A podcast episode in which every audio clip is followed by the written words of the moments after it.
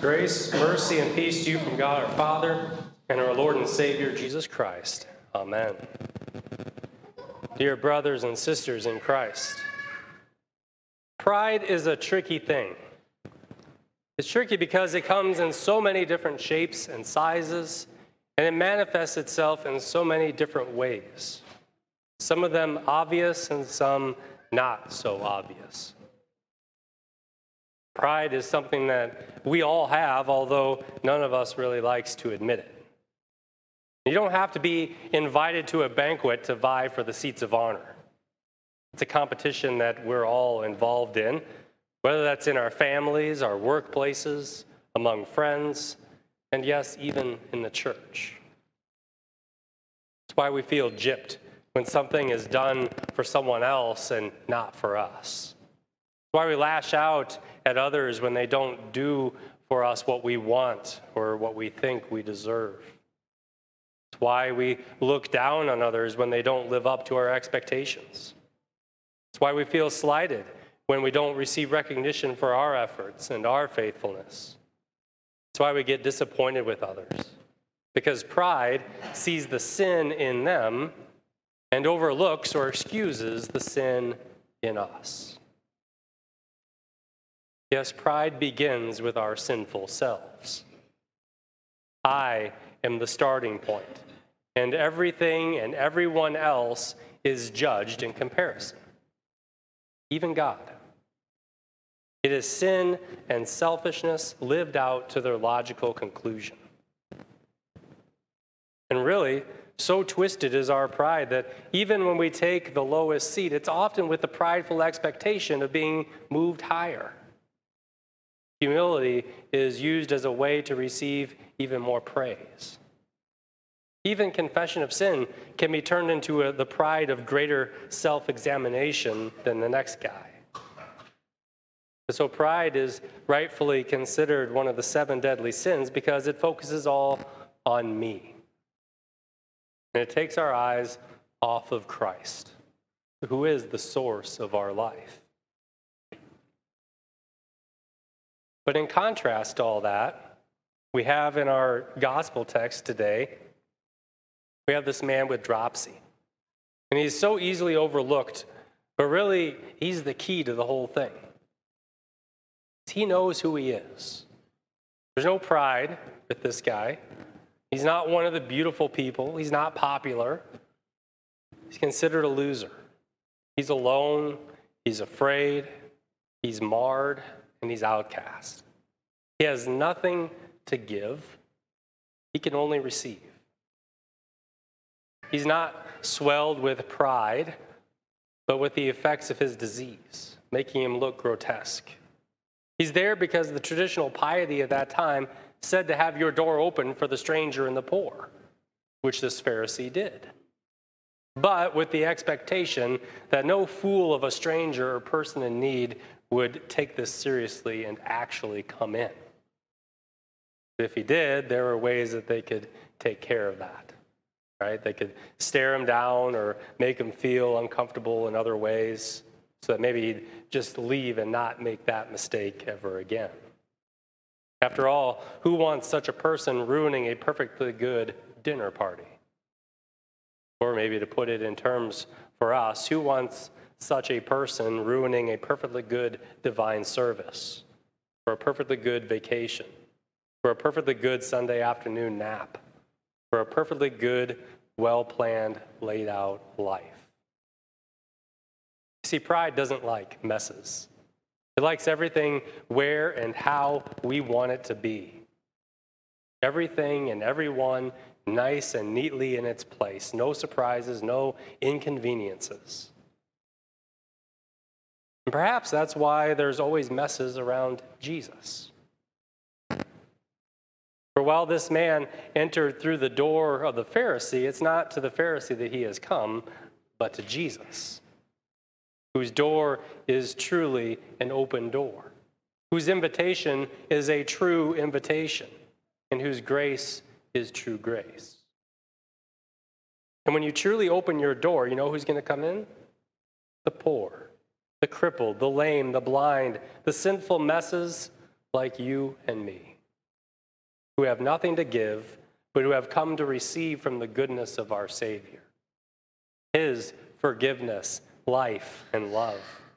The gifts He has come to give us who desperately need them. Because we know that the one who is exalted has humbled himself and come into our world. Our world filled with sin. And he has come to pull up his sons and daughters out of the pit of sin and give them life, the life that we so desperately need. And so we come not in pride, but in truth, swelled and grotesque with the sin that we've committed again this week, with the pride we've pushed others down with this week, with all the failures and shortcomings of this week. And we repent. We use the words printed in the bulletin but sometimes we don't even need those, do we? We stand here ashamed, speechless, with the simple silence of the dropsied man, standing before our Lord in our broken nothingness. And we have the awesome opportunity to hear again this wonderful word of God that washes us clean when He says to us, I forgive you. No matter who you are, no matter what your past, present, or future, no matter how disfigured with sin. I forgive you. I love you. You are mine. If that wasn't enough, our Savior has more for us. He doesn't just invite us in and then put us in, the, in a corner or in the back. He has given us even more. He has given us, who have no right to be here in his house, a seat of honor at his table so that he can serve us. And how does he do that? He serves us with his very own body and blood, the very medicine of immortality, the food of eternal life, the fruit from the tree of the cross. For it's on the cross where the one with the highest place freely took the absolute lowest place. Luke told us today that Jesus noticed how those who were invited to this feast took the places of honor. You know what that means? It means he wasn't in them. He who deserved the highest place didn't take it, but he came to be with us.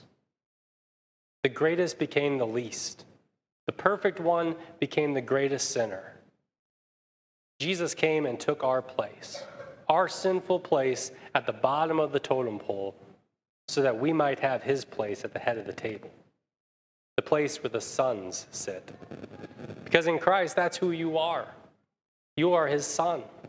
And the Father loves you and exalts you with an exaltation higher than we could ever exalt ourselves. And this is so because the one who opened the door of mercy to us is the one who opened the door of the tomb defeating the sin and death that beats us up, knocks us down, defigures us, and holds us captive. Defeating sin and death and giving us life, a new life, life as it was always meant to be. A life with hearts filled no longer with pride, but with love, with minds filled no longer with sin, but with forgiveness, with lips filled not with gossip, but with prayer not pretending that the sin and messes of our lives aren't there, but knowing that they are and that we can't fix ourselves. But that in Christ, there is the healing and forgiveness that we need, that we simply cannot live without. And that life became yours at holy, in holy baptism. As the Father made you his child, swaddled you, raised you, promised you a future and a kingdom that has no end. And so the words of Jesus that we heard today are not so much a lesson in humility or table etiquette as they are a gospel, a good news for you, showing the wonderful work of Jesus for you. For our Savior, who took a dropsied man and healed him and sent him on his way, has done the very same thing for each and every one of us. He has done that for you. Taking you in holy baptism, healing you with his absolution, sending you off with his food, his strength, and his blessing. Out into the callings, into the vocations, the lives, and the relationships that he has given you, so that you can do the same for others. Not because you have to, not because that's what the traditional piety says to do, but because that's what the love of God in Christ Jesus compels us to do. The gospel given to us is now also lived in us. And that, in the upside down way of the gospel, is also moving up higher. Even though to the world it looks like moving down. For when we pridefully try to move ourselves higher, we are really sinking deeper and deeper into sin. But in loving and forgiving and serving others who have fallen and collapsed in sin, then it was just like we heard about in the reading from Hebrews those strangers, those in prison, those mistreated, those under oppression. This is how we share the love of God with others. And so to be called, to be given a vocation, a higher place, even though it looks lower, it looks less desirable to the world and to our sinful natures. But as sons and daughters of God in Christ Jesus, we can now freely take our place with the least, with those who are in need, knowing that there really is no higher place to be. And this is not in order to be repaid, but because we've already received what's far beyond the price of silver or gold the body and blood and life of Jesus. Eternal life. What will end are the things of this world. But when they do, Jesus wants you to know his door will still be open to you. For when the things of this world end for you, whether that's at the end of a long, full life, or a life ended too soon by disease or accident or tragedy, You'll enter that heavenly sanctuary where your bridegroom in his unending feast is waiting for you. If you want to picture that in your mind, think of the last wedding you were at. When the bride stood at the entrance of the church looking to her groom, and the groom stood at the front looking back at his bride with joy and love for her. So it will be in that day for you and me as the Spirit leads us to Christ Jesus and Jesus takes us to the Father as his own. That day when all sin, pride, division, heartache, pain, and tears will be forever gone. When we who have suffered here with him will there be glorified with him. Amen.